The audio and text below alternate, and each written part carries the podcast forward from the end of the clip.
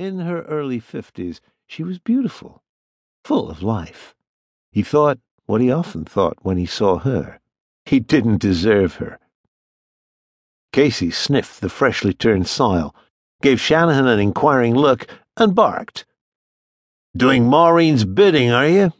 Shanahan asked the dog. The dog barked again. You been bribing him with your ice cream? Shanahan asked Maureen as he passed by her, heading toward the wall phone in the kitchen. No, she said. You know better than that. What then? I give him a shot of your bourbon every now and then. He would like that, Shanahan said. He grabbed the phone. Yep, Shanahan said into the receiver. I might, she said. You never know. He looks like he could use one sometimes. Nope, sorry, Shanahan said to the caller. I don't do wayward husbands or wives. He listened for a moment. Because you never know the whole story. There are plenty of folks. Shanahan went quiet, waited, brimming with impatience. Because I can. Because you can what? Maureen asked, after Shanahan hung up with a little more force than necessary decide which cases to take. The woman had an attitude. It was clear Shanahan would not only be the hired help, he would be reminded of that fact constantly. The kitchen was the house's most used room. Maureen's laptop was on the kitchen table. A stack of her real estate flyers were on the counter. Shanahan used the room as his office as well, using that phone for his work, using the table for the rare paperwork he needed to do in his semi-retired private investigator state. It was the room where the cat and dog ate. It was the room the two of them ate most of the time. Maureen was folding up her laptop. You could have recommended Howie, she said. I didn't like her. He might have she said, smiling. He's not as defiant of authority as you are. Yes, he is, Shanahan said. Unless she was really pretty. You have a point. The phone rang again. Popular guy, Maureen said. Could be for you, he said, picking it up. You're the one selling houses.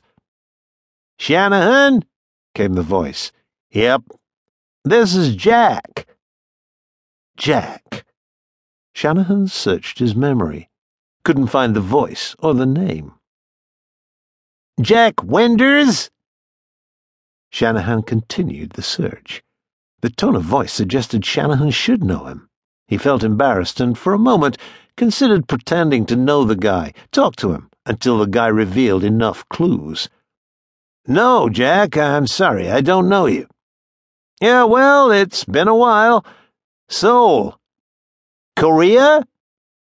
Old memories came easier than recent ones.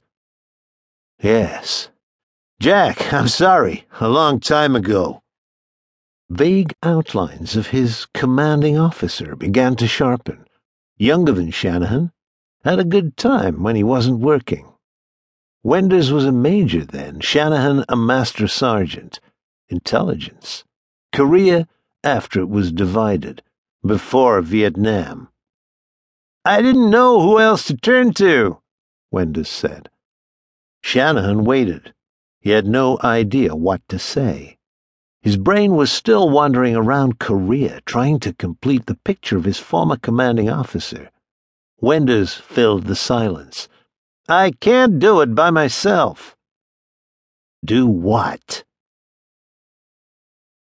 Cross stirred. Somehow he'd twisted sheets and blankets so that they no longer covered the lower half of his body. His feet were cold. His butt was cold. He must have had a wild night. He remembered nothing of his dreams, but wondered if he had enjoyed himself. Had he been wrestling with demons or angels, or a beautiful woman? By the time he straightened everything out to get warm and comfortable, he was wide awake. Damn! He said out loud, to no living creature he knew of. He searched the bed for the TV remote, then the floor. There it was, batteries spilled out. He put them all back in and clicked. Traffic, weather.